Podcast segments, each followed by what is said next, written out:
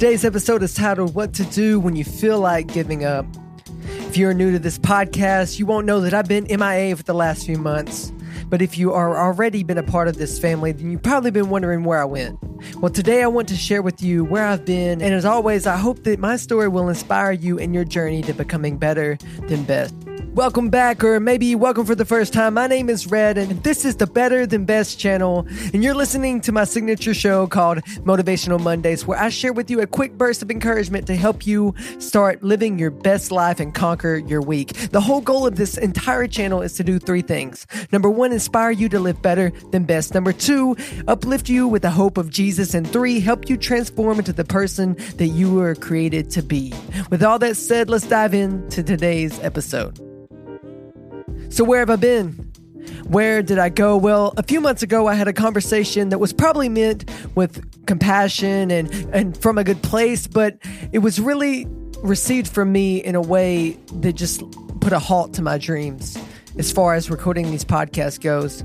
To preface this, let me say that at the end of 2019 and the beginning of 2020, I found myself shifting into this flow state.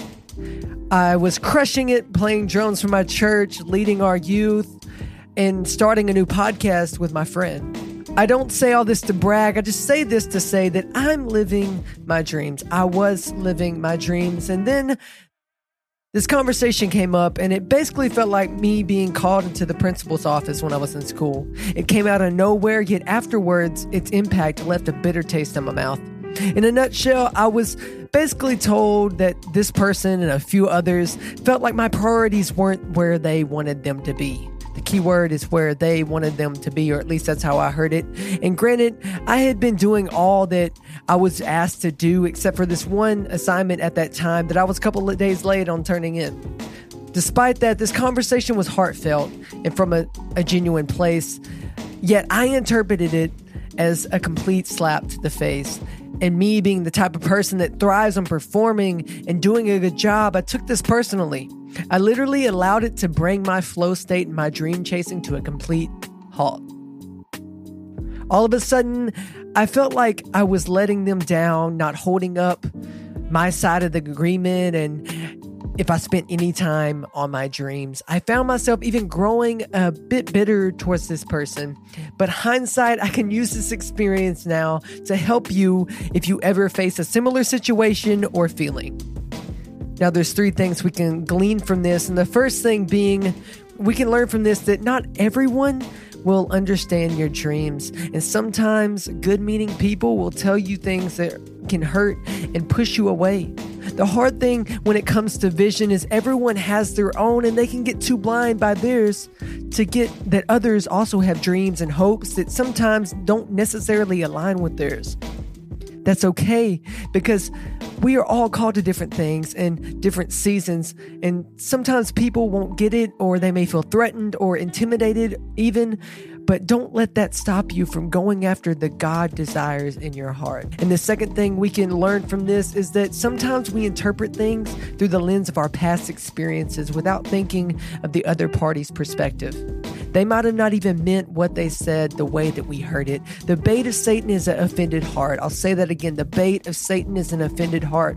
Don't build a fence over things that were miscommunicated or most likely misunderstood. I mean, look at this example. One conversation rained on my parade for almost three entire months. Don't allow your past turn a positive thing into harsh criticism. And finally, the third thing we can learn from this is that they might be right. I don't know if you've ever had a conversation with someone and it's and it's tough to hear. It's a hard pill to swallow, as people can say, but what if they are right? Because we can't see 360 degrees in our life. We all have blind spots, and to a degree, this person was right because the thing about time is that it's limited. And if you you will cheat on something when you choose to focus on something else. The thing about multitasking is that it's a myth. You're not doing anything good, you're just doing everything awful.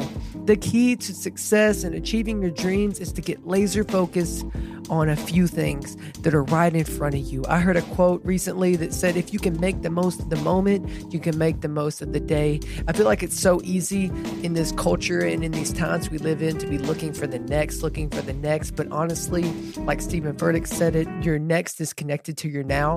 And if you're not going to live in this moment and conquer this moment, then how are you going to be able to conquer your future? It's easy to get ahead of yourself, but they say that you eat an elephant one bite at a time, right? You're not going to go try to eat this huge thing all at once. So take it from me and take time and slow down.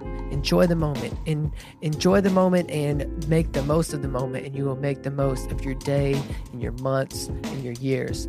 And it takes leaders to receive criticism and learn from it. Listen, friend, the bottom line is if you feel like you're giving up, if you feel like you want to give up, chances are you're doing exactly what you're supposed to be doing. On the other side of opposition is success. You will fail, but you will get back up and try again. Yes, I said it's not a, a, thought of if you fail, it's a thought of when you fail. Will you get up and will you try again?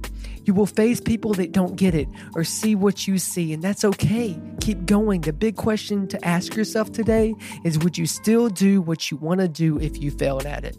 If you crashed and burned, would you pick up the pieces and continue to pursue it? If the results are why, then maybe the thing that you're doing isn't for you.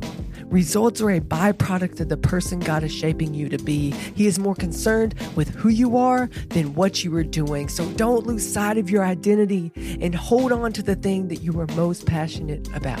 So, the three things we can learn from this situation is number one, not everyone will understand your dreams. Number two, don't view others' opinions through the lens of your past experiences. And three, maybe you can't see that blind spot that others are trying to help you with. I hope you got something from this and you were encouraged today. And as always, remember, I'm praying for you. I love you, friend. Now let's go live better than best we conquer this week.